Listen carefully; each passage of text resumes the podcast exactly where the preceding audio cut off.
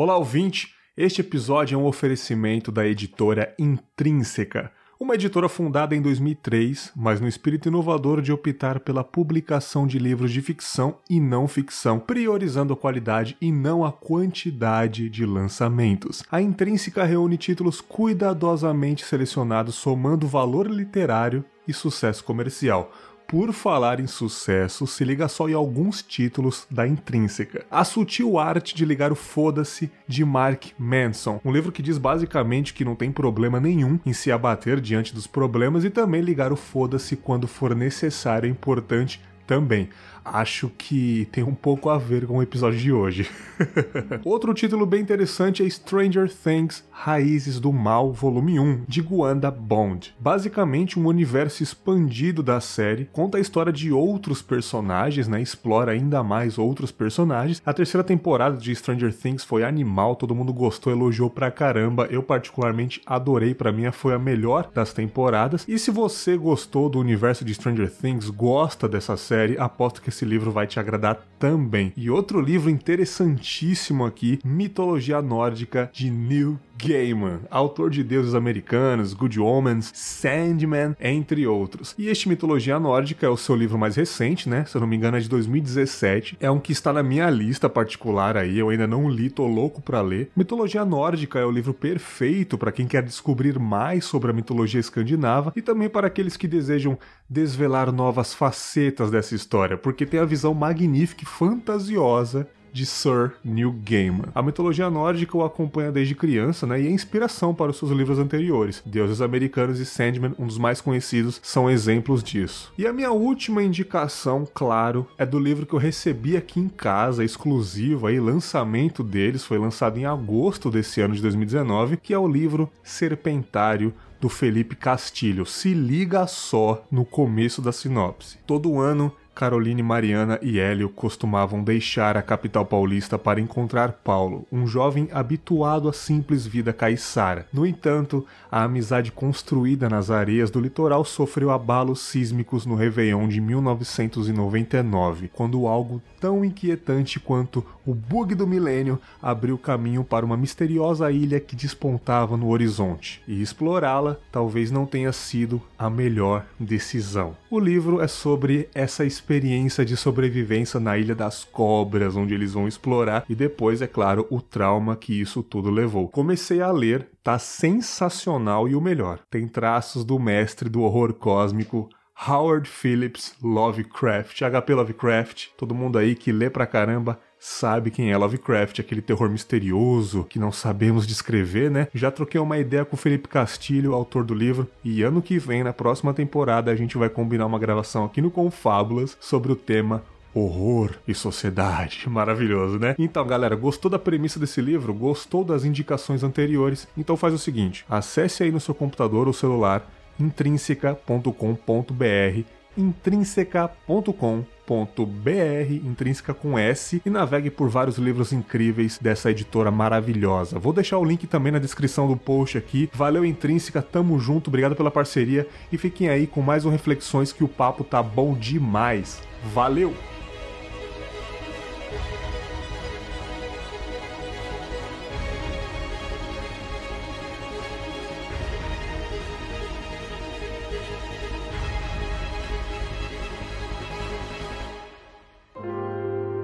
Siga o Confábulas no Twitter, arroba podconfábulas, no Instagram, arroba confábulas. E se você gosta do projeto e tá afim de ajudar, seja um assinante no PicPay, arroba confábulas no aplicativo. Fiquem com o episódio.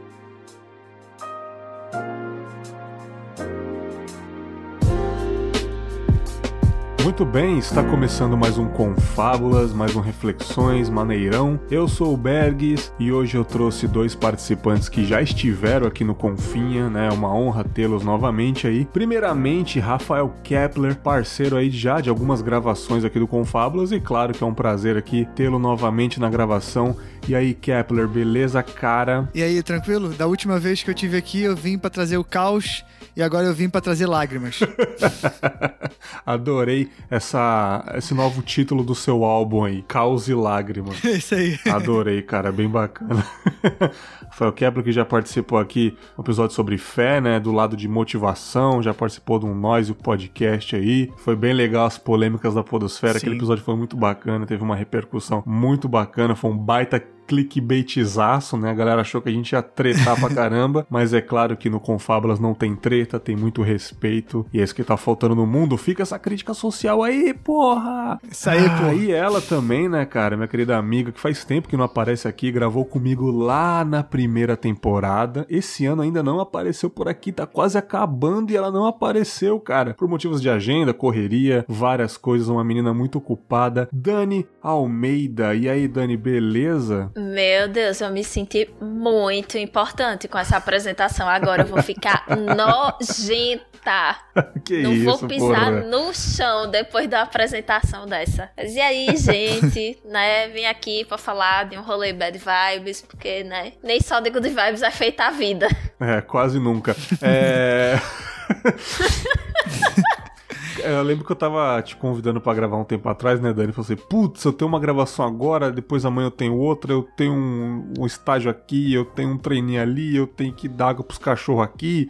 Tava meio correria. Semana que vem eu tenho três gravações no mesmo dia. No mesmo dia, cara, eu já fui louco nesse naipe aí, mas a, a idade nos faz ter um pouco de parcimônia, né, cara? De juízo, e... coisa que eu não tenho porque eu sou jovem. É, você é jovem, você ainda vai, vai ter esse limite aí, né, cara? Mas parabéns por gravar tanto podcast e estudar, ter esse tempo para as duas coisas. É, pelo contrário, eu acho que é bem bacana. Aproveita enquanto você tem energia para fazer tudo isso, né, cara? Isso é bem legal. E hoje eu queria fazer mais um mashup de, de, de gravações aí, mais um mashup de temas, né, cara? Que me veio na cabeça aqui, dica de ouvintes também, que eu misturei alguns ouvintes faz tempo que tá falando isso comigo, expectativas, é, rejeições, frustrações. Eu meio que nunca gravei diretamente sobre esses temas, a gente acaba falando um pouco. Eu acho que o mais próximo sobre esse tema foi Oportunidades Perdidas, que eu gravei com o Leandro e com a Cafeína, que foi um, puta, um papo maravilhoso. Só que a gente relatou oportunidades que a gente deixou de ir, é, coisas que não deram certo, mas eu não foquei na frustração em si.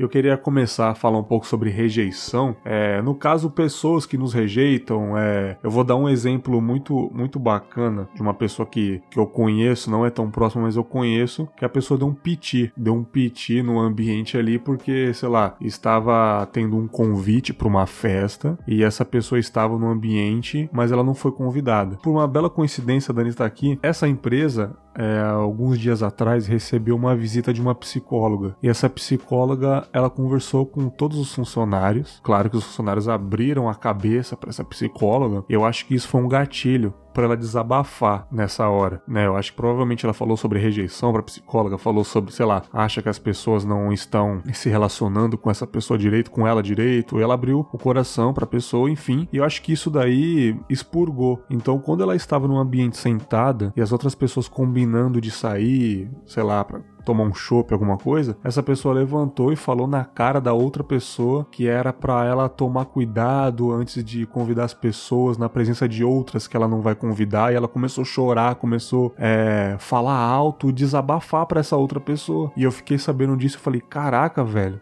que loucura. E a outra pessoa que convidou e não convidou, ela falou: Cara, eu acho que certeza foi a psicóloga que conversou com ela e ela se sentiu liberta de falar isso. Ela é um tipo de pessoa que não aceita não ser chamada, sempre quer estar tá nas tribos, não, não consegue é, ter essa noção de que não é, não é só ela no mundo, sabe? E isso daí tem exemplos até perto de mim também. Uma amiga de trabalho que chorou também porque achou que a galera estava, sei lá, rejeitando ela em agendas de confraternizações, tipo agendas que não estavam encaixando com o final de semana dela, e ela botou na cabeça que estavam fazendo uma panelinha contra ela. Nada a ver. E eu que gosto muito dela, cheguei nela e botei o pé no chão, cara. Eu que sou bem frio e falei, cara, não é isso, acontece, agendas não batem. Comecei a falar, mostrei o calendário, falei, tá vendo, esse dia não vai poder por causa disso, disso, disso. E a pessoa se acalmou. Ela é mais um exemplo claro de que não suporta estar fora das paradas, não suporta estar rejeitada, entre aspas, né, cara? Como eu disse, eu sou mais frio. Eu queria saber de vocês, exemplos próximos, ou vocês se sentem assim, querem sempre estar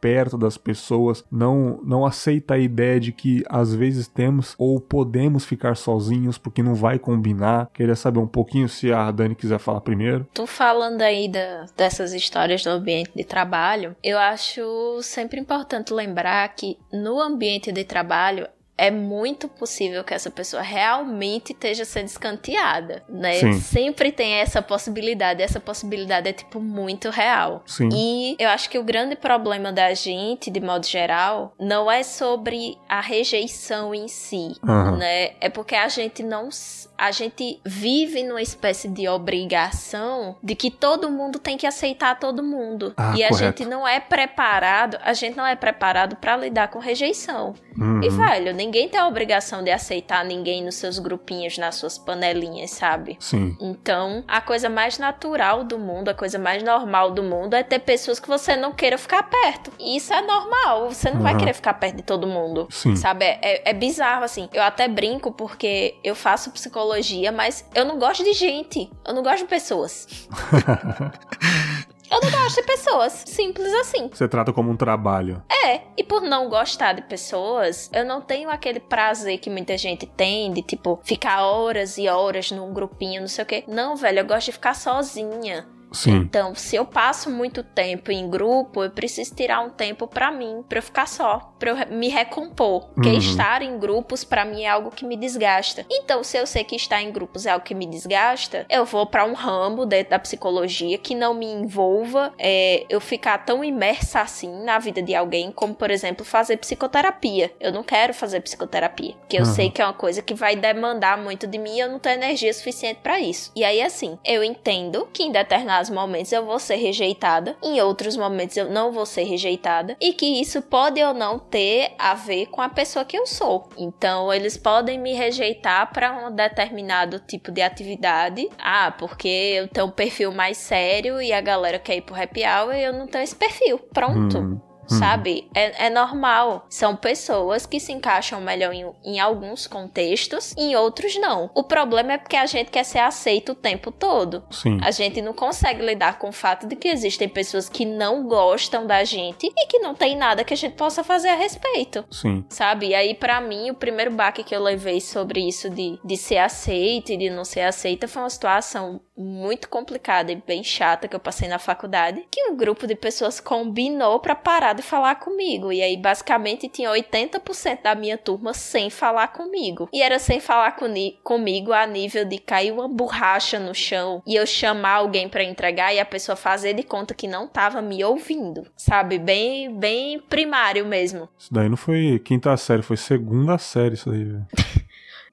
Eu meio que no começo eu fiquei bem mal com isso, mas depois eu liguei o foda-se, sabe? Não tinha muito que, o que eu pudesse fazer a respeito. Então, é aquilo. Lógico que não foi automático, foi muita terapia, inclusive, eu aprender a lidar com a rejeição. E tem gente que parou de falar comigo naquela época que até hoje não fala, sabe? Isso foi na metade do meu curso. Então, tem gente que parou de falar comigo naquela época que até hoje não fala. Depois de muita terapia, lógico, pra trabalhar isso, eu percebi que tudo bem, Uhum. Sabe? Não quer falar, não quer falar, não vou obrigar. E, e vida que segue. Existem pessoas que vão gostar de você e existem pessoas que não vão gostar de você por exatamente o mesmo motivo. Uhum.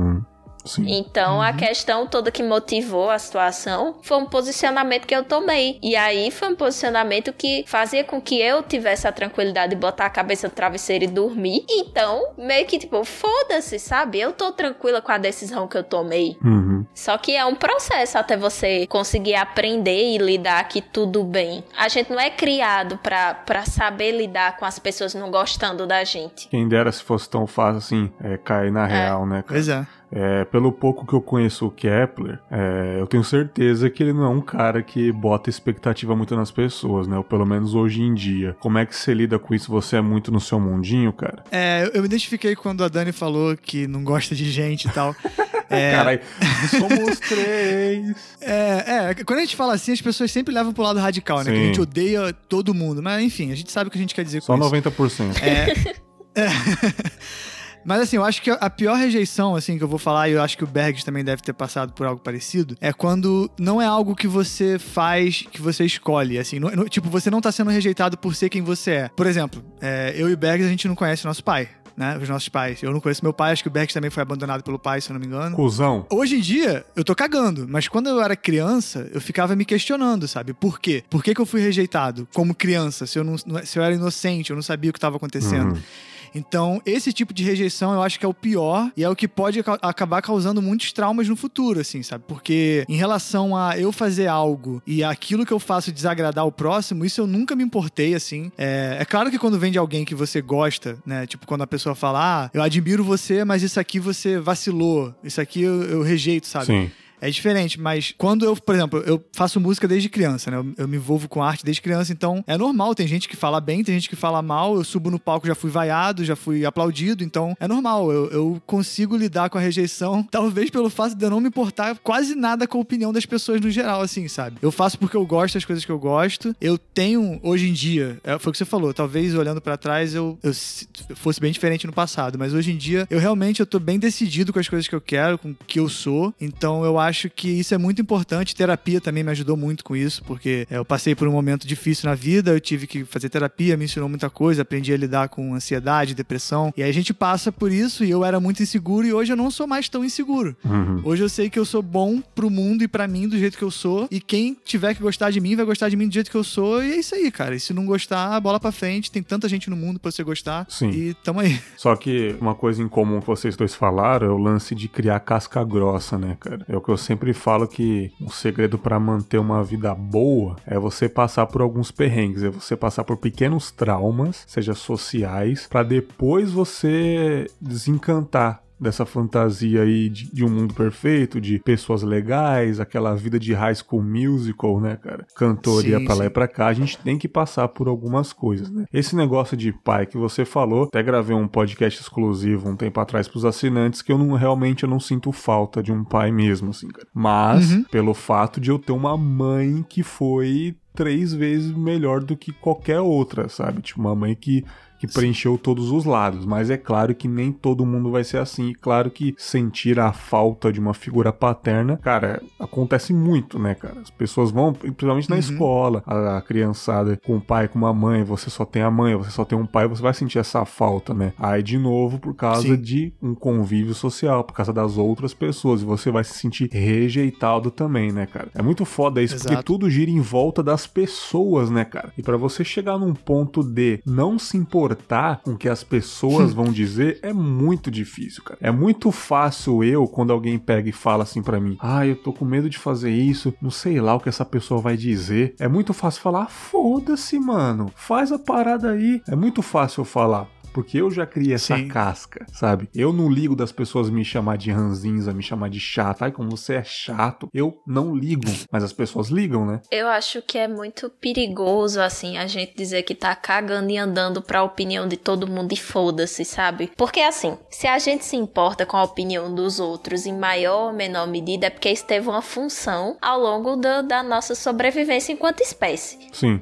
Então, sim, sim nós somos seres sociáveis. E, e, é muito interessante porque se você quiser adoecer uma pessoa, deixa essa pessoa sozinha. É, sozinho, sozinha é foda mesmo. É, deixa sozinha. Não, não, não deixa ela interagir com ninguém, nem falar com ninguém, nem, nem deixa nem deixa nada no ambiente para que ela possa meio que transformar aquilo num amigo imaginário, sabe? A pessoa adoece, porque a uhum. gente a gente se desenvolveu dentro de uma sociedade. Então, então, a opinião dos outros é algo que é necessário, de certa forma, pra gente. O problema é o peso que a gente atribui a essa opinião, que não pode ser maior do que o peso que a gente atribui para pra nossa própria. Então, tipo, a gente não pode deixar de fazer coisas que, que a gente gosta, que a gente acha bacana e que fazem bem pra gente uhum. por conta dos outros. Com e certeza. aí, nessa questão de, de rejeições e, e frustrações e expectativas, foi engraçado, porque é, vocês falaram sobre questão de pai pai e tudo, e eu conheço meu pai, mas é como se não conhecesse, né? Talvez, talvez fosse mais lucro não ter conhecido, talvez. Porque estatisticamente é tão real. Ai, meu Deus do né? céu, né? as estatísticas não mentem nunca. É, é, eu, eu sou uma filha que eu fui, eu fui abortada, né? Eu fui,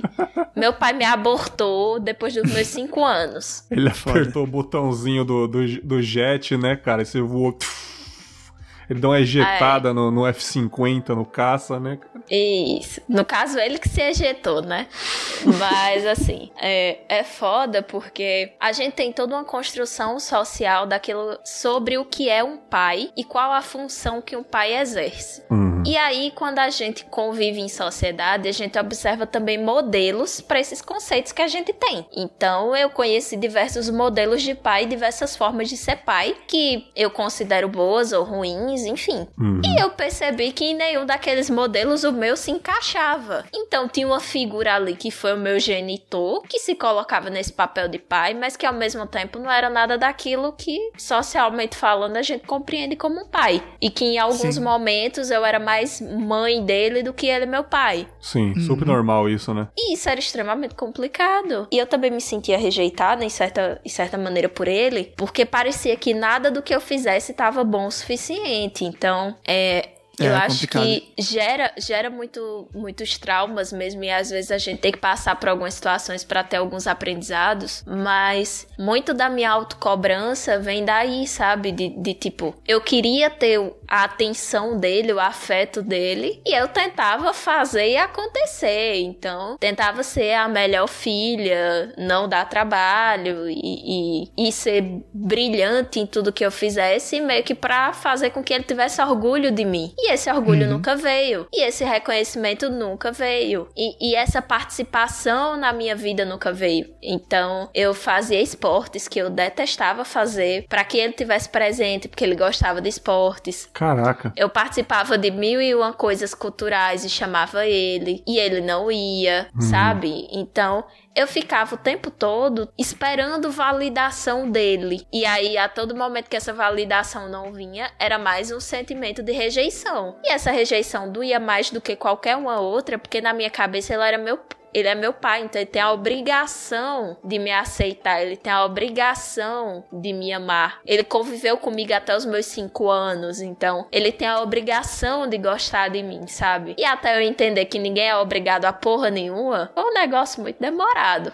É, então no seu caso, no seu caso, realmente a questão de do teu pai estar tá presente, mas tá presente no físico, né? Mas não tá presente é talvez seja realmente pior, porque no meu caso eu não tive nenhuma referência é, masculina na vida, assim, eu cresci só com mulheres e tal. Então, mas a minha questão era mais quando eu era bem criança mesmo, que eu ficava só me perguntando por que que, que ele não tinha, é, por que ele tinha me abandonado, por que, que eu não tinha um pai. Não era nem nada muito profundo também não, porque minha mãe também era incrível e tal. Mas o que eu ia falar antes é que você tinha falado sobre as pessoas, a gente se importar com o que os outros É óbvio que a gente se importa. Se o Bergs grava um podcast e lança semanalmente, é lógico que é legal quando ele recebe claro. um feedback positivo, é óbvio. Quando a gente fala que a gente não liga, é quando a gente não, a gente não absorve de modo nem, nem crítica, são os haters, né? Quando chega a pessoa que só sabe falar mal de você, não importa o que você faça, a pessoa vai criticar. É isso que a gente tem que aprender a não ligar. É tipo aprender a absorver e ligar o foda-se mesmo. Aí, aí eu consigo ligar o foda-se total. Quando a pessoa vem elogiar algo que eu faço, que eu faço, eu agradeço, eu acho foda, eu sempre entro em contato com as pessoas. Quando a pessoa critica de uma forma que eu vejo que a pessoa realmente ouviu o que eu fiz, ela sabe do que tá falando, eu faço questão de responder, pô,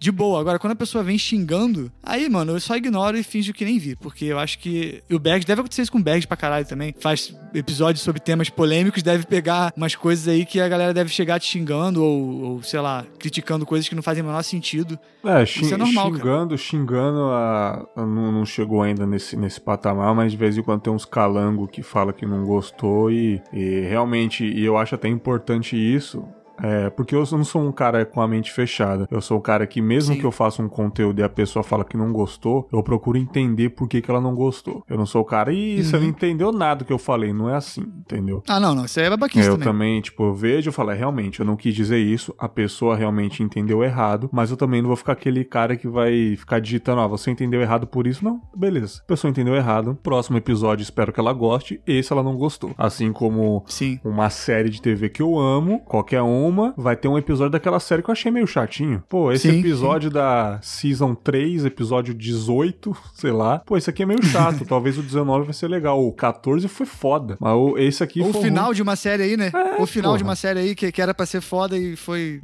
esse também é o lance de você criar expectativas do produto. O caso da Dani é. foi muito interessante que ela criou expectativa em alguém. Olha que interessante sim, que é. ela, ela fazia coisas para agradar essa pessoa, criando expectativas como se ela fosse comentar: Nossa filha, eu adorei o que você fez, isso e aquilo. A pessoa não comentou, a pessoa não gostou. Isso frustrou ela. Criar expectativa em alguém, Sim. cara, isso é muito louco. Isso é muito louco, né, cara? Isso é muito louco. É isso que causa, é isso que causa quando as pessoas é, entram em relacionamentos também, de namoro, casamento, e você idealiza uma coisa maravilhosa na pessoa porque você tá apaixonado, e aí passa dois anos, três anos, e aí você começa a ver que, aquelas qualidades que você via como qualidade, você começa a ver como defeito, né? Porque é, é, as pessoas mudam, as pessoas é, crescem ou, sei lá, regridem também. Então, é, é, a idealização, né? A expectativa, é a mãe da decepção. Então, é foda. A gente, acho que... nesse ponto é baixar aí, a expectativa. Esse ponto é muito interessante, porque também é bom você ver se você regrediu também, sabe? Uhum. Porque às vezes você fala, pô, essa pessoa tinha mais paciência para falar comigo, é, a pessoa hoje em dia tá muito brava, mas por que que ela tá brava? Cara, eu sempre gosto de se perguntar, cara. Eu sempre me pergunto, por que que essa Sim. pessoa tá fazendo isso? Será que é porque eu tô fazendo isso também? Não, eu sou a mesma pessoa desde o começo, o que eu acho difícil. Ninguém é a mesma pessoa, em seis meses já muda muito, mas você uhum. vê assim, cara, por que que essa pessoa mudou tanto? Às vezes não é nem criar expectativa, às vezes os dois estão mudando e às vezes mesmo depois de dois,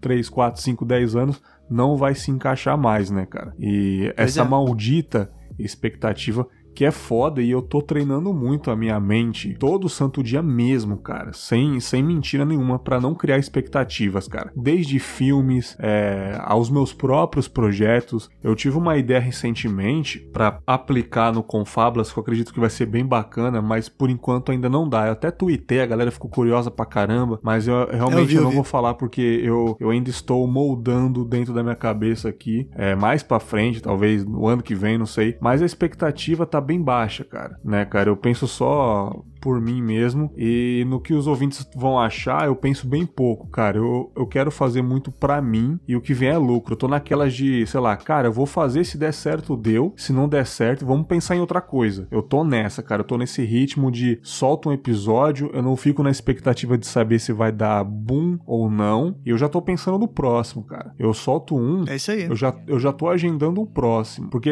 tem gente que fala do, de um episódio do Confabas da primeira temporada que ouviu ontem. Que eu fico feliz da mesma Sim. forma. Se eu ficar aqui nesse lance de soltar um episódio e ficar olhando pra tela do computador e ficar dando F5, sabe? Aquele lance é ficar dando F5 pra ver se vê alguma coisa. Se vê alguma coisa, cara, isso daí, isso daí a gente morre por dentro, cara, sabe? Eu até com vi, certeza, eu até vi, cara, uma coisa que, que, eu achei bem foda. Eu vi uma entrevista de um, de um MC do Rio, cara. Moleque, moleque é, tá na vida do crime ainda, infelizmente, mas ele tá fazendo umas músicas para sair e tal. E ele fez uma. Ele deu uma entrevista num canal bem famoso do YouTube, cara. E, tipo, teve uma música que ele lançou lá, meio, meio debochada a música, e bombou no, no nicho da galera. E bombou, deu 3 milhões de views, assim, rapidão. E o cara perguntou, ei, cara, o que, que você achou aí? Você esperava que, dá, que, que desse essa, esse boom, esse, esse hype todo? Ele, ah, maluco, cara, essa música eu já fiz há mal tempão, já fiz umas três em cima, eu não cria expectativa não. Moleque novo, cara. Moleque, moleque uhum. novinho falando, eu falei, olha esse moleque, mano, dessa idade é. falando desse jeito, cara.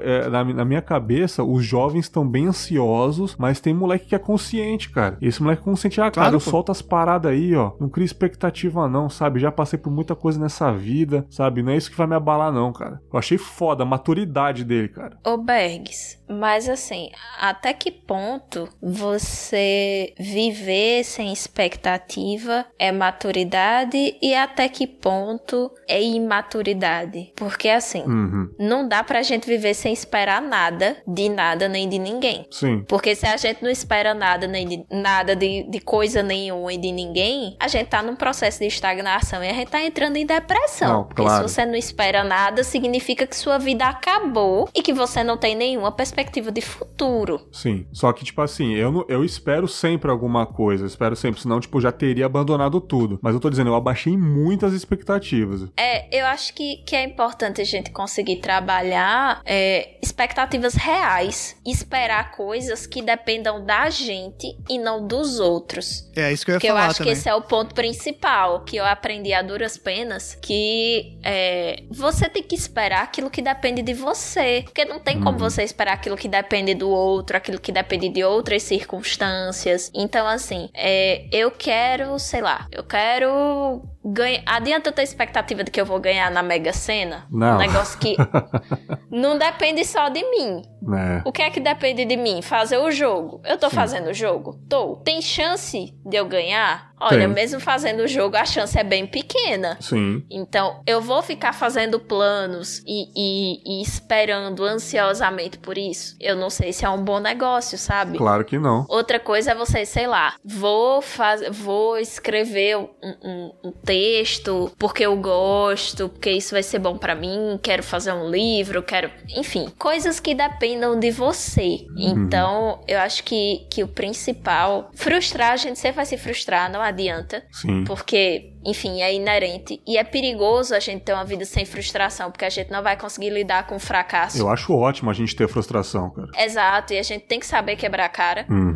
Né? Sim. Não, não dá pra, pra viver ganhando tudo. Basta você olhar. Todo mundo tem aquele colega que sempre teve tudo na vida, e aí vai olhar como é que ele tá hoje. Sim. Ele não sabe sobreviver sozinho, ele não sabe ser contrariado, porque ele não aprendeu, ele não passou por essas situações. Então é importante a gente esperar coisas, a gente ter expectativas de coisas, mas eu acho que é importante também a gente direcionar essas expectativas pra gente. E aí, Sim. expectativas que sejam reais. Não adianta a gente esperar que, sei lá, que vai ser o próximo Einstein, porque não vai. Isso é uma coisa que acontece, sabe, muito raramente. Isso que você falou, ah, pode acontecer, né, cara? Não esperar que isso aconteça, pode acontecer, né? Isso eu achei muito interessante. É, eu, isso aconteceu comigo agora há pouco, assim, que eu até tá, antes de começar a gravar, eu tava falando com o Bergs, que é, em abril eu comecei a ter muita vontade de voltar a tocar e tal, voltar a ter banda. Só que assim, Rio de Janeiro, por mais que seja uma cidade grande em relação a rock, a ter pessoas para tocar é difícil. E aí eu falei, pô, eu tenho duas opções. Ou eu pego o home studio que eu tenho aqui e gravo tudo, que eu consigo gravar sozinho, e procuro a banda, ou eu fico procurando banda e depois começo a gravar. Se eu ficasse procurando banda, eu estaria até agora procurando banda e não teria feito nada. Então eu comecei a fazer tudo sozinho, gravei o álbum inteiro sozinho, já lancei, já tem seis vídeos lançados e consegui achar os integrantes da banda para tocar comigo agora, porque eles ouviram... Já se adiantou, né, cara? Isso. Já se adiantou e depois as coisas foram indo é, naturalmente, né? Exatamente. A minha expectativa foi em mim. Foi eu vou fazer o meu trampo. Maneiro. E se não der em nada, não deu. Se der, deu. Maneiro. É isso aí. Foi, foi o que ela falou. Sim. Entendeu? Fez o que pôde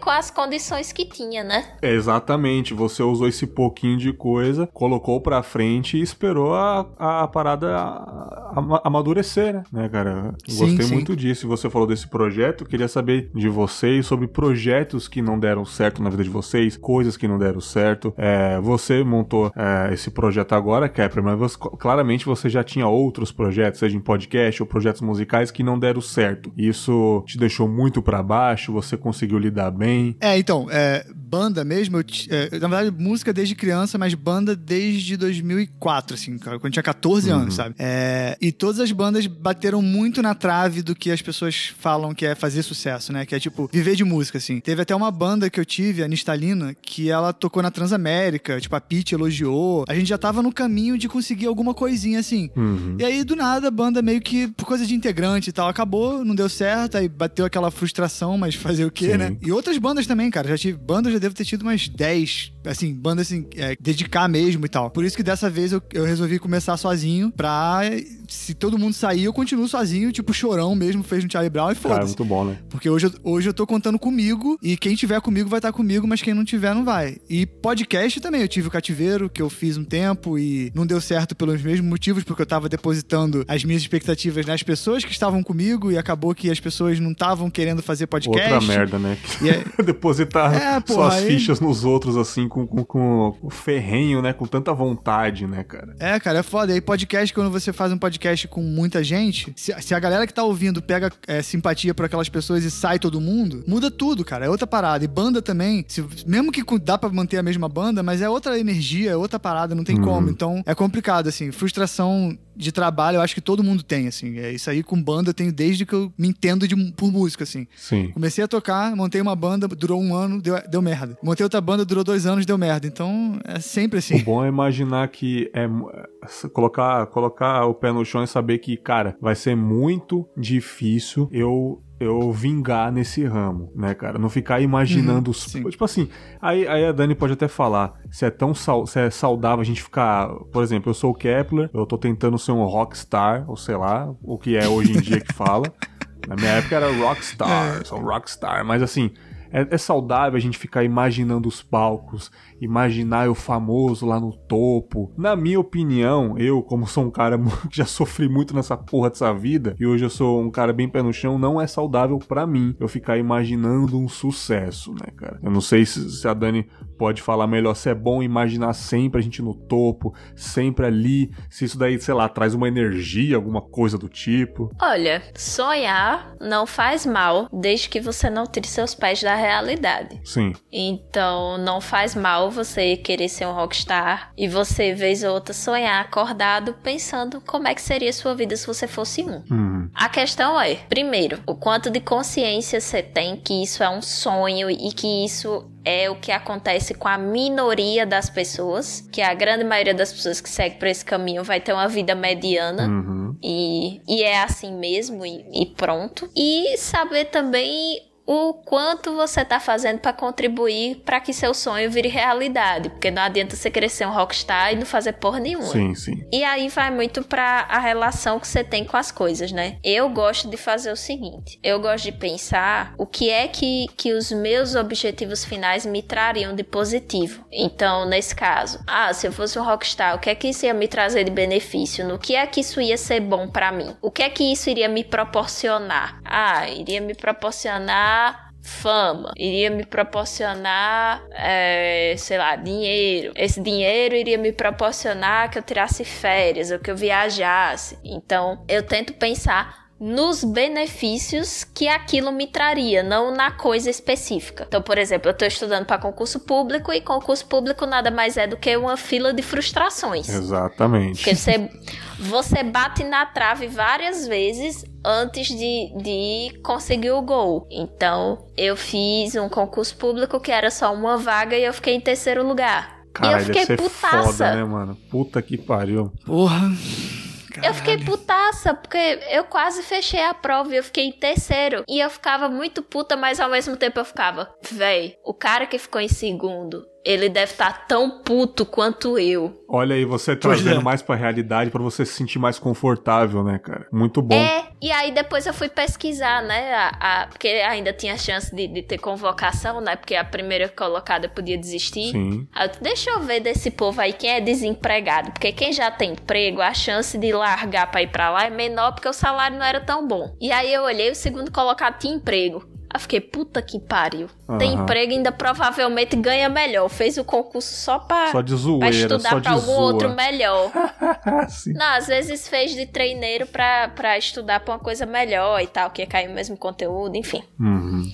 Aí eu fiquei assim, porra, velho, só eu que tô fodida aqui, que fiquei em terceiro. E eu fiquei putaça, mas ao mesmo tempo eu fiquei, velho, quem passou em primeiro provavelmente dedicou mais tempo. Uhum teve mais sorte, porque concurso também é sorte, é sorte não adianta. Demais. Você nunca, vai, você nunca vai saber o conteúdo todo. Claro. Então sempre vai ter aquele chutinho maroto que pode definir sua vaga. E aí eu fiquei, velho, provavelmente a pessoa dedicou mais tempo. Eu também não tava com muito tempo na época, então eu tava. Na época que eu fiz esse, eu tava estagiando ainda e, e tava fazendo os relatórios do estágio, tava fazendo TCC, estudando para concurso. Então, assim, eu não tinha tempo para dedicar. Eu fiquei, porra, é muito mais justo justo que uma pessoa que dedicou mais tempo passe. E pronto, e acabou. E, e existem outros concursos. Eu vou continuar estudando e eu vou ver quais foram os assuntos que eu tive mais dificuldade, o que foi aquilo que eu errei mais para tentar melhorar. E aí eu fico pensando, né, pô, mas por que que eu quero um concurso? O que é que o concurso vai me, me promo o que é que, que vai me prover? Uhum. Ah, eu vou ter um emprego com estabilidade, que eu vou poder juntar uma grana para fazer o que eu realmente quero, que é abrir minha própria empresa. E aí se eu quero abrir minha empresa de consultoria, é muito mais interessante eu ter um pé de meia e eu ter uma coisa que, que seja mais estável, porque se eu falir, por exemplo, eu não vou ficar com a mão na frente e a outra atrás, uhum. sabe? Então, é muito você fazer do, do seu sonho e daquilo que você espera, não não o seu objetivo final, mas sim o meio de você conseguir alguma outra coisa. Sim. Eu acho que quando você transforma isso em mais uma etapa, o peso daquilo diminui para você. Perfeito. E acaba não sendo tão frustrante assim quando você não consegue. Tem um plano B, né, também, né? Tem vários outros planos. Tem, pô, não deu certo, igual eu disse, cara. Pô, não deu certo dessa vez, mas vamos continuar. Porque É. eu trato a vida como isso. Eu trato a vida como uma série de tentativas, né, cara? Uma série Uhum. de tentativas. Exato. Não é só aquele prime- primeiro plano. Pô, não deu certo, e agora? O que eu vou fazer? Não, cara, não deu certo, mas assim, tô jovem ainda, tô com saúde, vou continuar e vou continuar. Eu cheguei no ponto de algumas vezes que não deu certo, até, sei lá, é, bai- uns baita convidados que eu já combinei de gravar e não dá certo por motivos de agenda ou porque deu um puta problema pessoal com a pessoa, cara. E já tentei várias vezes de gravar. Tem um momento que eu dou risada, cara. Tipo assim, não deu certo, eu dou risada. Caralho, mano, isso chega a ser engraçado, sabe? Tipo, Olha, a vida tá pegando peça em mim, cara. Ou outras coisas que eu tenho vontade de fazer e não deu certo, eu dou risada, cara. Porque eu acho que o riso também é um desespero, cara. É uma, é uma forma de desabafar. Caralho, olha que merda a pessoa chegar a rir da situação, né? A Dani falou das provas aí. Teve uma época que a Dani tava fervorosa no Twitter, falando das merdas que tava acontecendo na vida dela, né, Dani? Eu até já comentei, Uhum. falei, pô, ah, não deu certo. Ah, o vizinho enchendo o saco porque eu tô estudando. Ah, mais uma coisa que eu não consegui. Ah, mais uma prova que eu não passei, né, cara? E você continua aí, porque eu acho que tem gente no que talvez no seu lugar já tinha desistido, né, cara? E eu trato a vida como esse joguinho aí de tentativas e erros, né, cara? Bicha, a vida, a vida é uma, é uma rua do limoeiro e É. a gente é o cebolinha querendo ser o dono da É rua. assim, cara. Entendeu? É. Vai dar errado Aham. todas as vezes, assim. Sim. No sim. máximo, a gente vai conseguir pegar o, o Sansão um pouquinho e dar um nó na orelha dele pra depois a Mônica bater na gente. Sim, sim, cara. Mas é assim, velho. A É. vida é assim. Sim, cara. É tentativas É e erros, né, cara? É. Eu acho muito louco, cara. Na maior parte é erro, na maior parte é erro. Mas quando dá certo é bom. Tem uma tirinha, né? Um, um desenho que é um cara fazendo é, um equilíbrio com um prato. Aí ele tá no palco, fazendo equilíbrio com um prato assim. Aí a câmera foca o, pra- o público e atrás do palco. Aí o cara tá fazendo a- o, o mala- malabarismo perfeito com os pratos e atrás do palco tem um monte de prato quebrado. Aham. É tipo isso, sabe? O Cara, antes do cara subir no palco, mano, o cara, porra, quebrou um monte de prato, sacou? E é isso. A gente às vezes se cobra muito porque a gente abre o Instagram e a gente só vê pessoas que, caralho, olha onde é que o cara tá viajando, cara. Olha pra onde o cara, olha com quem que o cara tá, olha o iate que o cara tá, olha o que o cara tá comendo, sabe? E aí a gente começa a se comparar, só que a gente não vê a história do cara. Óbvio que existem pessoas que nascem com, enfim, com o cu virado pra lua, que já nascem com dinheiro pra caralho. E não é só dinheiro que é felicidade também. Mas eu digo assim, às vezes a gente se compara sem saber o quanto o outro ralou pra chegar até lá, sabe? E a gente começa a falar, mas eu também tô ralando, mas só que você não tá ralando tanto, talvez, sabe? É, é- é complicado, cara. Cada história é uma história. Eu acho que a comparação também, ela faz muito a gente se frustrar e se, e, e se sentir rejeitado quando a gente começa a se comparar com o outro. A gente tem que realmente olhar mais pra nós e fazer com que nós nos sintamos cada vez melhor. E não o que o, o outro vai achar de nós, Sim, esse entendeu? negócio que você falou de, de artistas é muito real, né, cara? Tipo assim, tem artistas que realmente se dão bem mais fácil, mas muito artista, cara, tipo, mano, ralou pra cacete, velho. A gente não sabe a metade da história dessa galera, né? Muito louco isso. Sim, pô. Tem youtuber aí que, tipo, eu não lembro agora qual foi. Não sei se foi o Whindersson, enfim. Eu vi uma entrevista ele falando que ele gravava por diversão e tinha, sei lá, 50 views, 100 views. Coisa ridícula, assim, pro YouTube, né, hoje em dia. E que ele foi fazendo, continuou fazendo porque ele amava fazer. Ele se divertia fazendo os vídeos, ele se divertia fazendo aquilo, fazendo, fazendo do nada. Do nada não, né? Mas com o tempo o negócio foi crescendo, ele fez um vídeo que explodiu e aí se tornou um youtuber que ganha grana com isso hoje em dia, que tem a vida feita e tal. Sim. O Whindersson participou do vídeo de um outro youtuber que eu acompanhava na época, que era o Caio Oliveira. Sim, eu lembro do Caio Oliveira. Do, Sim. do finado do finado chafurdaria. E tem um vídeo que o Whindersson participa. E tipo, o Whindersson não era tipo ninguém na época, assim, Aham. não era ninguém conhecido. Faz muito tempo. E eu lembro a primeira vez que eu assisti o, o vídeo do Whindersson. E eu fiquei, velho, eu conheço esse menino de algum lugar. e eu não reconhecia de onde era, porque fazia muito tempo do vídeo do Caio. E aí, depois que estourou e tal, e ele falando, não sei o quê, e aí vi alguma coisa falando sobre a participação no, no canal do Caio e tal. Eu, ah, era de lá que eu conhecia. Então, tipo, é uma estrada longa, não significa que você vai necessariamente ter sucesso, às vezes você não vai ter e tá tudo bem. Eu acho que, que é muito a questão da gente aceitar que tá tudo bem se você não for brilhante na sua vida. A maioria de nós não vai ser brilhante, a maioria de nós vai ser medíocre no sentido de ter uma vida mediana e tá tudo bem. É, porque essa palavra sabe? medíocre, uhum. né, soa como ruim, mas a galera não sabe o significado. Medíocre é, é de mediano mesmo, cara. Medíocre, é, de tá média. na média, você tá em cima da média. Uhum. E tipo, tá tudo bem tá na média. O que, que você falou sobre o Post Malone, Kevin? Não, é porque, assim, eu não sei a história de vida de financeira dele, mas eu sei a história, tipo, artística dele, que ele é músico e tal, desde sempre. E ele começou postando música no SoundCloud, uma música atrás da outra, uma música atrás da outra. E aí ele tinha contato com com um youtuber, gamer, famoso. E aí o youtuber chamou ele, pô, vem participar aqui de um vídeo meu. E aí o Post Malone tava do lado do cara tocando violão. Ah. E alguém que tava vendo a live alguém que tava vendo a live falou: caralho, esse maluco canta muito, ele é foda, olha o estilo que dele, não sei o que e tal. E aí começou, e aí ele, aí ele nem era Post Malone, ele era o. Eu esqueci o nome dele agora, mas ele usava o nome dele mesmo, assim e tal. E aí foi antes de tudo, entendeu? Foi outra conta do SoundCloud, né? a conta existe até hoje ainda. E o cara então. é bombadaço hoje, né, mano? No, no, rap pop aí, cara, no trap, Sim. né, cara? Pô, Post Malone, pô, os dois álbuns anteriores do cara, mano, tava na Billboard lá no topo, né, cara? E, Sim. E esse conceito também que eu amo tanto, que eu já comentei algumas vezes e acho que o Kepler gosta também, o conceito de aleatoriedade também é muito foda, cara. Esse conceito de pessoas sim, sim. que se dão bem do nada. E tem outro conceito que eu acho bem legal, que eu levo até hoje pros meus projetos, até o Lucas da banda Fresno, independente se a pessoa gosta ou não, mas ele, ele bateu um papo bem legal sobre música com o Thunderbird no canal do Thunderbird lá. Tipo, manja muito pra bom. caramba de música, Lucas. Cara, manja muito, muito. Desde banda Yes, a heavy metal, a, a emo, que é, que é o carro-chefe dele, né, cara? E assim, emo não existe mais praticamente. Pelo menos no Brasil não existe mais, uhum. já foi essa época. E o Thunderbird falou um bagulho da hora pra ele. Falou assim: Cara, Lucas, como que você tá até hoje aí, cara? Com a banda ativa, ninguém brigou. Você agora é produtor musical, tem estúdio, tá produzindo um novo álbum do Capital Inicial, que já saiu, aliás. E o Lucas falou: Cara, eu nunca parei. É, o nosso auge foi 2005, 2004, VMB, MTV, que aliás, saudades, né? É, foi o auge dessa é. época, várias bandas emo surgindo e saindo fora. E eu continuei, cara. Tipo, os anos 2010, 2011, 2012, muita gente parou de ouvir, a gente só tinha grandes fãs, a gente fazia pequenos shows, é, em praça de alimentação, se for o caso, em pequenos eventos, mas eu nunca parei, nunca parei. Eu continuei é com os meus amigos e recentemente lançou um álbum que eu achei incrível, é bem diferente dos outros álbuns, mas assim, ele nunca parou sabe? Ele amou, Sim. ele ama fazer o que ele faz até hoje, ele nunca parou, navegou por outros lugares, virou produtor, tem outras profissões, mas de novo, ele nunca parou, cara. Pois é, e esse álbum que você falou, o Sua Alegria Foi Cancelada, Foda.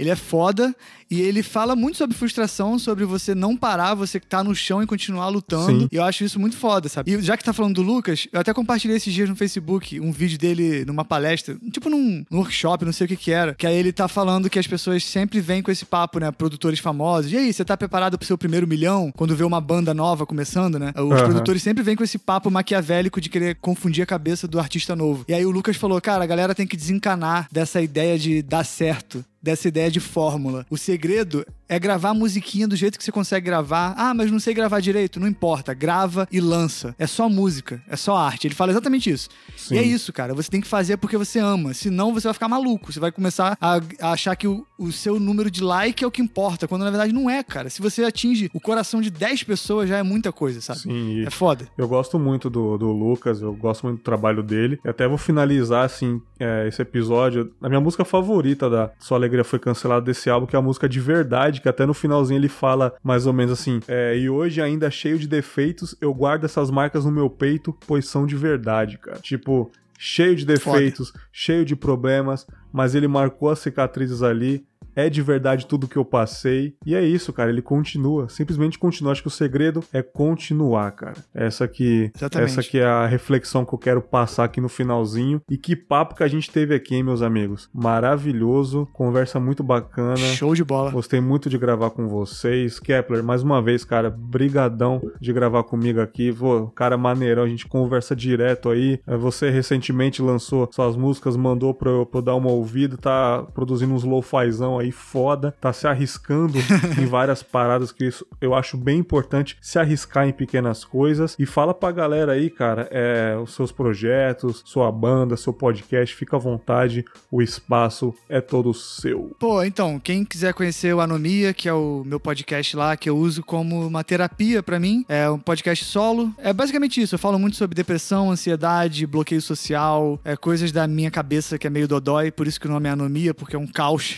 E, e é isso, quem quiser ouvir, procura aí nos agregadores. E a minha banda se chama Noise Tape, é para quem gosta de, sei lá, Queens of the Stone Age, Nirvana, Strokes, é, Sonic Youth, enfim, bandas assim. Procura aí Noise Tape no Spotify, YouTube, qualquer lugar, tem vídeo também. E é isso, é nóis. Vou deixar na, na descrição os links aí do podcast, da banda. Cara, foda pra caramba, parabéns aí por continuar fazendo o que você gosta. E também, claro, agradecer a Dani de novo aqui no Confim. A gente gravou um episódio bem legal na primeira temporada, né, sobre vícios aí, dependência tecnológica. Foi um papo bem sério. Você e o André, né, dois psico, psico doidão, gravando comigo, né? e foi um papo bem bacana. E agora gravando um Reflexões de Fato, já numa versão 2.0 do Confim aí, né, cara? Uma versão ainda melhor. E muito obrigado por falar um pouquinho sobre o, a sua vida pessoal, sobre as suas frustrações, sentimentos aí. Foi bem bacana. Acho que os ouvintes adoraram também sua participação. É lógico. Quem não gostar também não fala nada, não. Vai tomar no cu, mano. Quem não gostar, tá ligado? É isso aí. Vou defender ela com todo carinho. Dani, muito obrigado. Você que também tem vários podcasts, fique à vontade, fala dos projetos que você participa aí pra gente. Pô, Berg, valeu convite, né? Sempre bom participar aqui do Confinha, né? Já, já, já me considero de casa, né? Pode chamar sempre que quiser. E realmente, assim, se eu posso deixar um recadinho para os ouvintes, é seja persistente. Boa. Né? Eu, eu não vou chorar as pitangas da minha vida pessoal aqui. O Berg sabe um pouco do, dos perrengues que eu já passei para chegar Sim, aqui. Claro. E se teve uma coisa que me manteve de pé, foi persistir, foi ter gente legal do meu lado. Uhum. E foi também produzir conteúdo pra internet, não é mesmo, queridos? É ótimo. Então, é, vocês podem me achar lá no portal Deviante, né? A gente faz o trabalho de divulgação científica e traduzindo cientifiquez para a língua do povão. Então, tem os textos lá que eu escrevo sobre psicologia, sobre saúde pública. Eu tô com uma série de textos sobre o SUS que tá muito boa, Uhum. modéstia à parte. Então, vão ler, vão se informar. E é dizendo tudo direitinho pra que é que serve o SUS, o que é que tem, o que é que não tem, o que é que você pode fazer, o que é que você não pode. E você conhecendo seus direitos, você consegue exigir melhor e aproveitar melhor também aquilo que que é de direito seu. Também tô lá no Portal Deviante com SciCast, com Spin de Notícias. De vez em quando apareço lá no SciKids, respondendo perguntas de crianças fofinhas sobre ciência. E também tô falando besteira lá no Los Chicos, porque ninguém é de ferro, né? A gente tem que conversar umas groselhas de vez em quando. Claro. E vocês me ouvem por lá. E se quiserem me achar nas redes sociais, arroba BaianaDan em todas as redes. Se for mandar piroca não solicitada, então não precisa me adicionar em todas as redes. Manda no zap, né, cara? Manda pro zap do Bergs.